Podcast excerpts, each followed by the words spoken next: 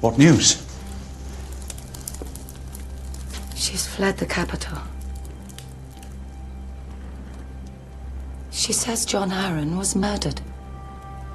By the Lannisters. She says the king is in danger. She's fresh widowed, Cat. She doesn't know what she's saying. Lysa's head would be on a spike right now if the wrong people had found that letter. Do you think she would risk her life, her son's life, if she wasn't certain her husband was murdered?